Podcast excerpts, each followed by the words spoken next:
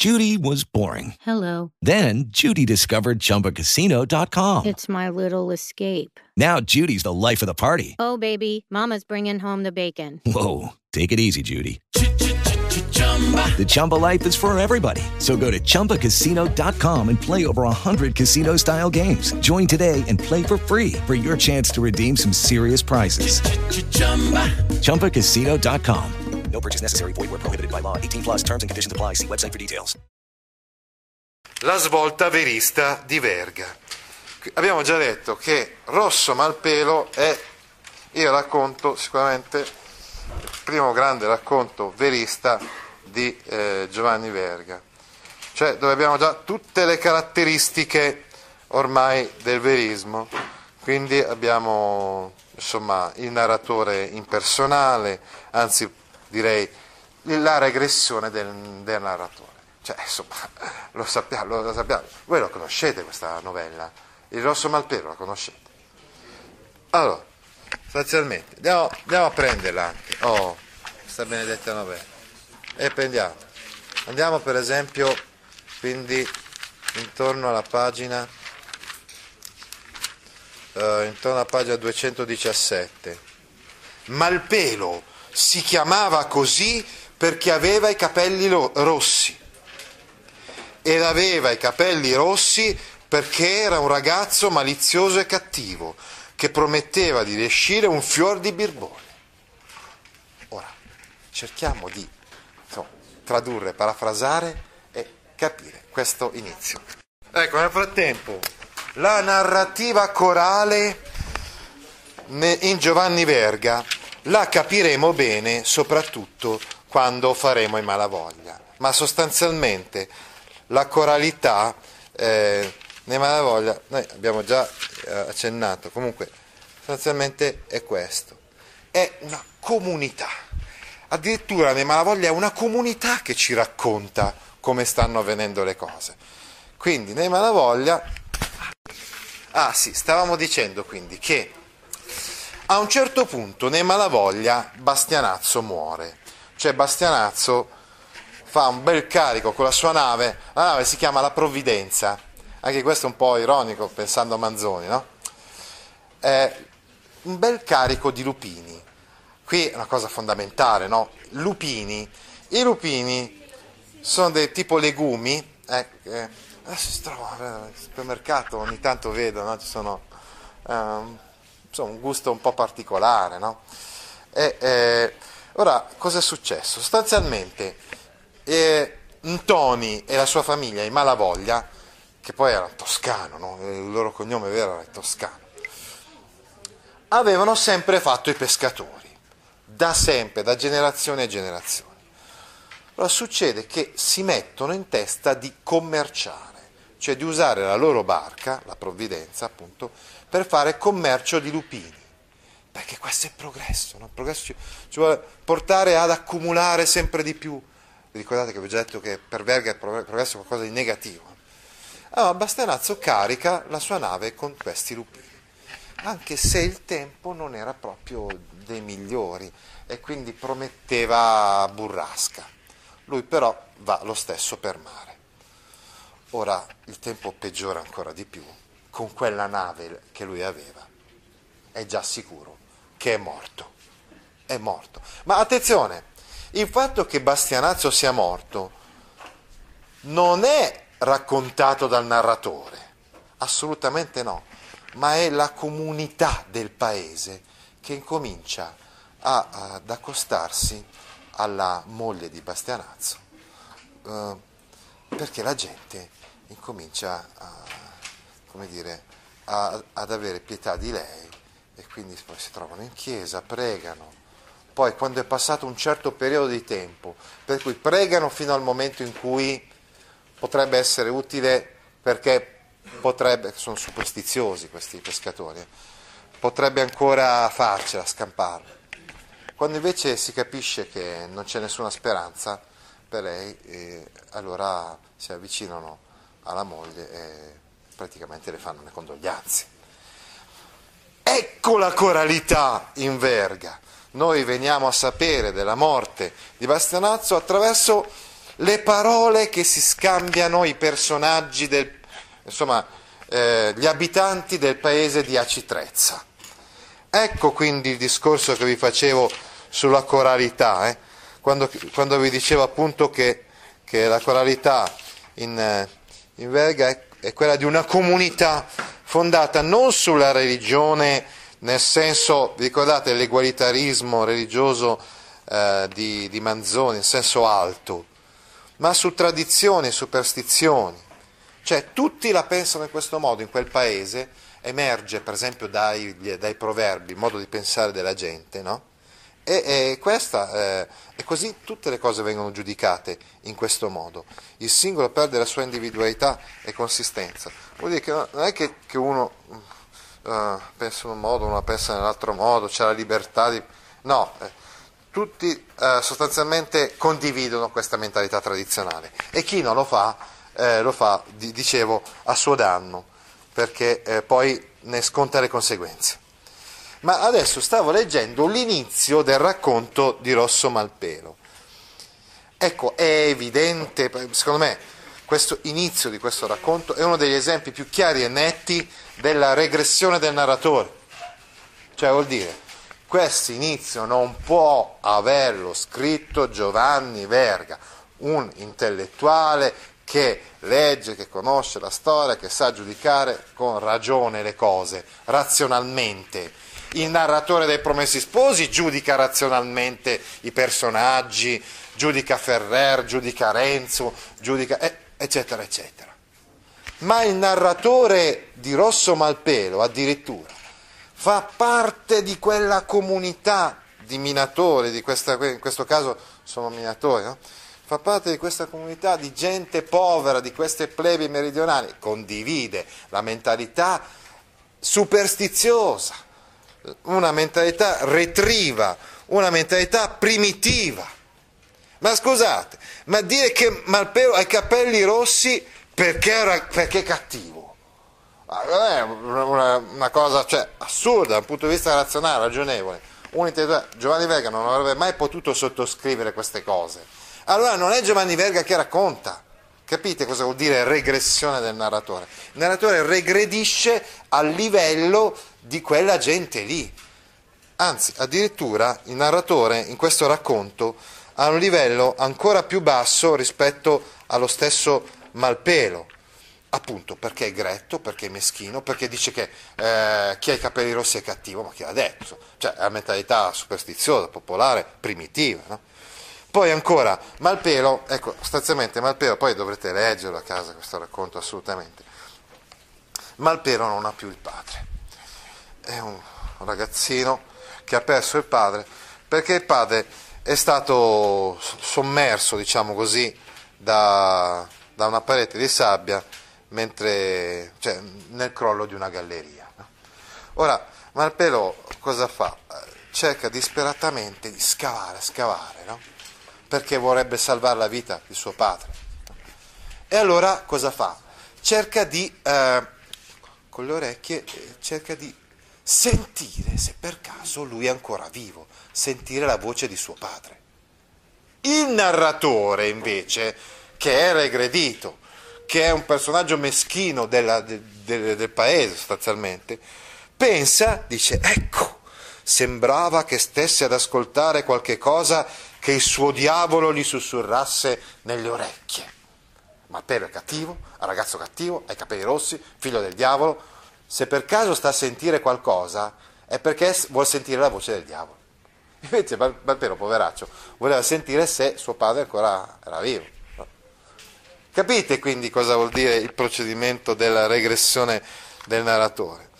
Eh, eh, quindi è una svolta straordinaria, eccezionale quella che viene compiuta con questo racconto, molto più significativa del bozzetto di Nedda perché Nedda, che era stato scritto qualche anno prima, sì è vero, aveva come protagonisti gli umili, eh, l'abbracciante, eccetera, eccetera, però c'erano sempre i toni melodrammatici dei romanzi preveristi. No? Eh, poi ancora, un gusto romantico per una realtà esotica diversa recuperata nella memoria, un umanitarismo generico e sentimentale di fronte alle sofferenze degli umili. Invece, addirittura, nei romanzi, nei racconti preveristi, noi assumiamo il punto di vista di questa gente proprio.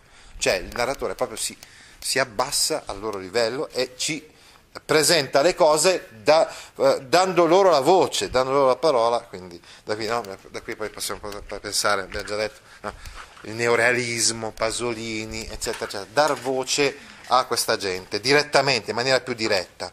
E così abbiamo una netta conversione. No? Eh, è chiaro quindi che mh, rappresenta una novità perché eh, insomma, diventano protagonisti proprio eh, diventa protagonista questa gente del popolo. È il cosiddetto canone, la poetica dell'impersonalità. Ecco, in particolar modo lui, facendo la prefazione ad un racconto, lui a un certo punto racconta la storia dell'amante di Gramigna, ma sì, sostanzialmente di una ragazza, una ragazza per bene, in un, in un paesino de, della Sicilia, che invece di innamorarsi della, insomma, di un buon partito, diciamo, si innamora di un brigante, no? si innamora di, di, Gramigna che è questo brigante. No? E così va, va a finire male, no? così come il, l'uomo da lei amato. Comunque, dice, quasi quasi noi adesso non ci interessa questo racconto, ma ci interessa il fatto che nella prefazione a questo racconto Verga sintetizza quelli che sono i canoni della poetica verista, quindi il canone di impersonalità.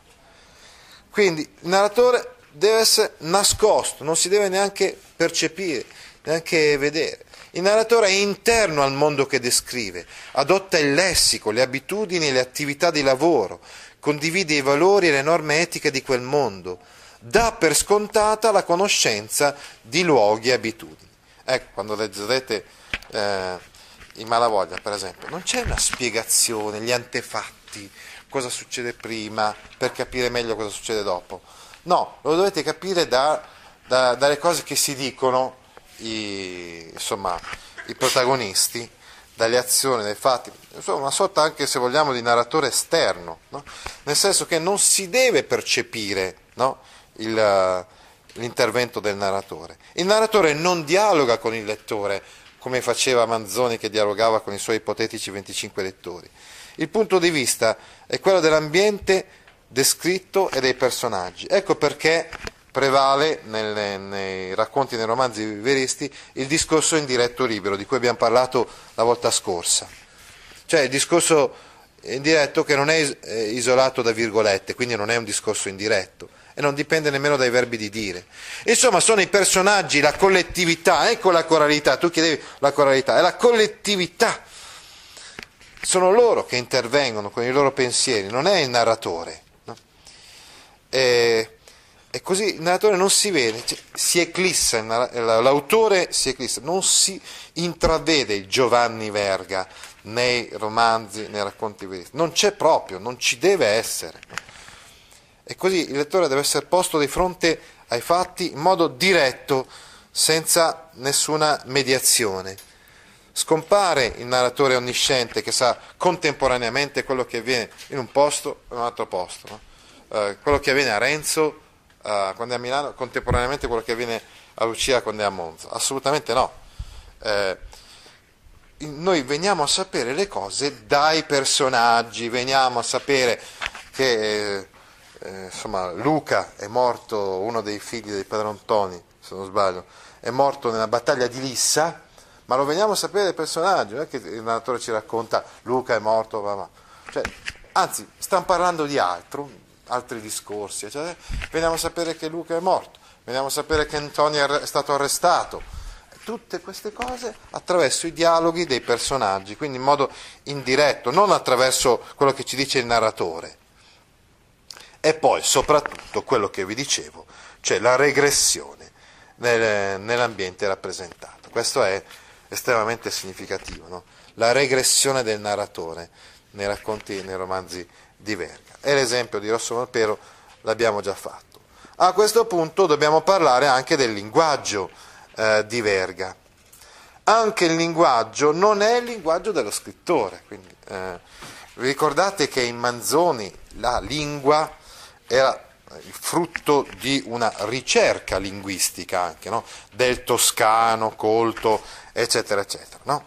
Invece la lingua nei racconti veristi, nei romanzi veristi di Verga, è una lingua spoglia, povera, punteggiata da modi di dire, paragoni, proverbi, imprecazioni popolari, dalla sintassi elementare e talora scorretta. Ecco quindi eh, il famoso anacoluto, c'è l'anacoluto, c'è un che eh, che invece non dovrebbe esserci. L'anacoluto è quando la frase è sospesa, da un punto di vista sintattico è un errore. Ci sono questi errori nella, nel testo dei Malavoglia, nel testo dei racconti di, di Verga. Anche, questo è un ulteriore procedimento di, di, regressione del narratore. Il narratore regredisce anche dal punto di vista grammaticale e sintattico, insomma, capite? Riporta no, il, diciamo, il pensiero, il modo di pensare di queste... Cioè, sostanzialmente, ecco, non, è che usi così tanto il siciliano come Camilleri, ecco. Cioè, capite? La lingua è la lingua italiana, no? Eh, però la sintassi, no? il lessico, diciamo, certe parole siciliane magari italianizzate, però di provenienza siciliana, so. Eh, quindi la struttura è dialettale, cioè non è il dialetto, capito? Non sono romanzi o racconti in dialetto siciliano, ma c'è la struttura, soprattutto la struttura, la sintassi dialettale. No? Ecco, uh, il lessico italiano, tanto che se deve citare un termine dialettale lo isola mediante il corsivo. Un, sono romanzi in italiano, sono racconti in italiano, le, i termini siciliani sono in corsivo, però appunto con queste caratteristiche che vi ho detto. Dice per esempio Verga a uh, Cameroni, che era un critico, tra l'altro uno che l'aveva criticato parecchio eh, nel corso del, cioè dopo la pubblicazione dei Malavoglia, dice queste cose. Caro Cameroni, ti ringrazio anche del tuo secondo articolo e davanti a un critico come te, coscienzioso e convinto, mi cessa il debito di difendere le mie idee. No, io non mi limito in modi di sviluppo delle teorie naturaliste per servirmi del vostro frasario, cercando di mettere in prima linea e solo in evidenza l'uomo, dissimulando ed eclissando per quanto si può lo scrittore, dando all'ambiente... Eh, scusate, ho letto male probabilmente. Eh? No, io non mi limito in modi di sviluppo delle teorie naturaliste, cioè io vado al di là ancora del naturalismo. Ma sì, insomma, sostanzialmente Cameroni ha detto, ma scusami, il tuo romanzo è bello, interessante, non lo leggerà nessuno però, eh, perché, caro Verga, tu hai fatto dei romanzi eh, più di successo, cioè Eva, Eros, Tigre Reale, quelli sì che hanno avuto successo. Questo qui avrà meno successo, ed aveva ragione, eh, che Malavoglia ebbero meno successo eh, presso il pubblico. Però dici, ma perché quando tu ci presenti, cioè quando tu introduci un personaggio, non ce lo presenti tu. Perché il narratore non fa una, una bella presentazione del personaggio? Cioè, lei, promessi sposi, arriva Fra Cristoforo, Fra Cristoforo aveva 60 anni, la barba, gli occhi fuggenti di qua, di là. Arriva Gertrude, Gertrude era una, ragazza, una donna di 25 anni, quindi giovane, ma di una bellezza sfiorita, e poi si intravedevano i capelli. Perché non hai fatto la stessa cosa nel romanzo dei Malavoglia? e Verga risponde a Cameroni. È proprio lì il punto. Allora non hai capito niente della novità delle, dei miei racconti e dei miei romanzi. infatti dice, non mi limito no, a quello che hanno già fatto uh, diciamo, i, naturi, i, i naturalisti. No?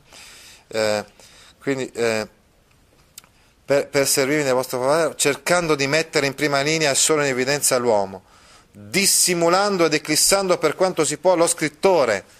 Oh, quindi la cosa più importante che faccio è proprio questa, cioè quella di nascondere no, lo scrittore, di nascondere me stesso. La realtà deve parlare da sola, non, non si deve vedere il mio intervento, dando all'ambiente solo quel tanto di importanza secondaria che può influire sullo stato psicologico del personaggio, rinunziando a tutti quei mezzi che sembrano più artificiosi che emanazione vera e diretta del soggetto, la descrizione, lo studio, il profilo. Non ci sono parti descrittive. Tutto questo deve risultare dalla manifestazione della vita del personaggio stesso, dalle sue parole, dai suoi atti. Il lettore deve vedere il personaggio per servirmi del gergo, l'uomo, secondo me, qual è, dov'è, come pensa, come senta, da dieci parole, dal modo di soffiarsi il naso, quindi non da una descrizione esterna. Io non ci sono riuscito, ma non vuol dire che il principio sia falso, altri riuscirà. Ecco, sottolineerei questa frase, perché stiamo parlando dei malavoglia, cioè vale a dire del romanzo che probabilmente si è avvicinato di più a questa utopia della assoluta impersonalità del narratore. È un'utopia, come quando dice io sono un professore neutrale. Per me è un'utopia, perché non si può essere neutrali del tutto al 100%. Quindi è anche il narratore non può essere neutrale del tutto al 100%. E c'è chi è riuscito a capire, a trovare, diciamo così, la mano dell'autore, la mano, il giudizio, appunto diciamo, parlavo di aggettivi, no? qualche aggettivo c'è comunque, eh, volente o nolente. Cioè, è riuscito a trovare questa soggettività, questo briciolo di soggettività, questo 1% di soggettività nel 99% della narrazione del romanzo dei Malavoglia che è oggettivo e impersonale. Ma vi dice, e riconosce, io non ci sono riuscito, ma qualcun altro ci riuscirà, caro Giovanni Verga. Non ci sei riuscito tu, se non ci sei riuscito tu, guarda che non ci è riuscito nessun altro dopo. Eh. Il profilo, la descrizione, la presentazione, altro che sommaria presentata di sbieco, parafarsa insopportabile, come sembrano oggi le tirate e i soliloqui de... sulla scena. La questione del punto di vista. Quindi eh, Cameroni dice, ma perché hai fatto intravedere solo il punto di vista dei personaggi, della gente del paese. Dice, ma guarda che è meglio così, no? perché altrimenti eh, si, si, sarebbe trattato appunto di qualcosa di ancora più soggettivo. Poi ancora dice a Torraca, devo a lei il più bello e importante articolo critico che sia mai stato scritto sui Malavoglia. Il Torraca invece eh, diciamo, ha fatto una critica più positiva sui Malavoglia. Io non avrei mai potuto augurarmi encomio maggiore di quello che ella mi fa dicendo che questo romanzo è perfettamente obiettivo e impersonale. Ecco, bene, sono contento di quello che ha scritto, caro signor Torraca, perché è vero, io volevo proprio fare un romanzo assolutamente obiettivo e impersonale. Sì, il mio ideale artistico è che l'autore si immedesimi talmente nell'opera d'arte da scomparire in essa. Vorrei quasi che un romanzo arrivasse a non portare il nome del suo autore, si affermasse da sé, come vivente per un organismo proprio necessario, producesse quell'illusione potente dell'essere stato che hanno le epopee dei rapsodi e tutte le figure schiette della poesia popolare. I rapsodi erano gli antichi cantori raccoglitori dei carmi epici, per cui tutto sommato molti dicono ma questa Iliade, questo Odissea, in realtà noi diciamo che sono state scritte da Omero, ma forse sono il frutto appunto di una coralità, sono il frutto di un popolo in un certo senso che si è espresso. Una volta, per esempio, nelle cattedrali non, non c'era il nome degli artisti. Ecco, io so, ho questo sogno. No? Ecco, è uscito il nuovo romanzo, I Malavoglia. Di chi è? Non si sa. Non voglio che si sappia di chi è. Sì, il mio ideale artistico è che l'autore si immedesimi, è così, totalmente, nell'opera d'arte tanto da scomparire in essa. E in questa obiettività efficacissima della rappresentazione... Giusto, eravamo arrivati qua. Eh? E in questa obiettività efficacissima della rappresentazione artistica Zolai stesso, così grande e possente, ha ancora della debolezza per gusto colorista della nuova scuola letteraria francese per la sua mirabile abilità di descrizioni. In, in Zola ci sono le descrizioni, quindi è vero questo, cioè è vero che il verismo da un certo punto di vista, dal punto di vista delle tecniche narrative è ancora più innovativo del naturalismo francese. Perché, perché Zola comunque cioè, si intravede la, la, mano dell'autore, del narratore nei testi di Zola, invece quelli di Verga no. A me è parso che la descrizione di Malavoglia dovesse essere tanto più sobria quantomeno il sentimento della natura in quegli uomini primitivi. Del resto la più rigorosa efficacia par mi stia nella sobrietà. Ecco la caratteristica proprio eh, della narrazione di Malavoglia che è così, è sobria, cioè non ci sono ridondanze, c'è solo la pura narrazione schietta, libera, diretta dei fatti e le parole dei protagonisti. Quegli uomini io ho cercato di riprodurli nella loro genuina originalità, mettendomi completamente nel loro ambiente, il più che ho potuto, rendendoli tali quali senza far passare, farli passare per nessuna preoccupazione artistica. Sono lietissimo di vedere che negli occhi di lei ci sono riuscito, almeno in gran parte, e che ella mi dia ragione in contesto primo tentativo, che in Italia può passare per disperato, di farli pa- parlare con la loro lingua intellegibile a gran parte degli italiani, almeno di dare la fisionomia del loro intelletto alla lingua che essi parlano. Sono riuscito a far parlare questa gente, sono riuscito in questa questo grande idea. Mi, mi, piace molto la sua critica perché io avevo questo sogno, no? cioè praticamente far leggere a questi lettori, che comunque erano sempre loro, i lettori di Eva, Tigre Reale Eros, poi dovevano essere i lettori di Malavoglia, perché chi andava a leggere i romanzi di Giovanni Verga? Andava a leggere i contadini e i pescatori siciliani? No, e, e, e, quindi sono riuscito in questa grande idea, di, cioè di, di, far, di farli parlare, di, far capire a questa gente, che invece sono i borghesi milanesi, cioè, far capire quello che pensavano loro. Cioè questi personaggi umili, no? queste plebi meridionali. Certuni mi addebitano di non aver separato in questo metodo la parte dello scrittore da quella dei suoi personaggi. Se arrivano a concedermi venia per l'ardimento in questo, avrebbero voluto che per la diversa intonazione dello stile lo scrittore avesse fatto sentire ogni venti linee, ora, ora sono io che parlo. Cioè, eh, alcuni dicono, ma eh, non si riesce a capire, ma perché non può dire ogni tanto un narratore guardate che sto parlando io? La questione si riannoda a quel che ho detto in principio, pare che non possa sussistere un momento l'illusione della completa immedesimazione col soggetto senza dare un'uniforme intonazione a tutta l'opera, senza eclissare completamente lo scrittore. Eh, dice, ma proprio quello che io voglio, cioè nascondere completamente l'opera dell'autore, l'opera del narratore, non, non si deve proprio percepire. Oh. With the Lucky Land slots, you can get lucky just about anywhere. This is your captain speaking. Uh, we've got clear runway and the weather's fine, but we're just going to circle up here a while and uh, get lucky. No, no, nothing like that. It's just these cash prizes add up quick. So I suggest you sit back, keep your tray table upright, and start getting lucky. Play for free at LuckyLandSlots.com. Are you feeling lucky? No purchase necessary. Void where prohibited by law. 18 plus terms and conditions apply. See website for details.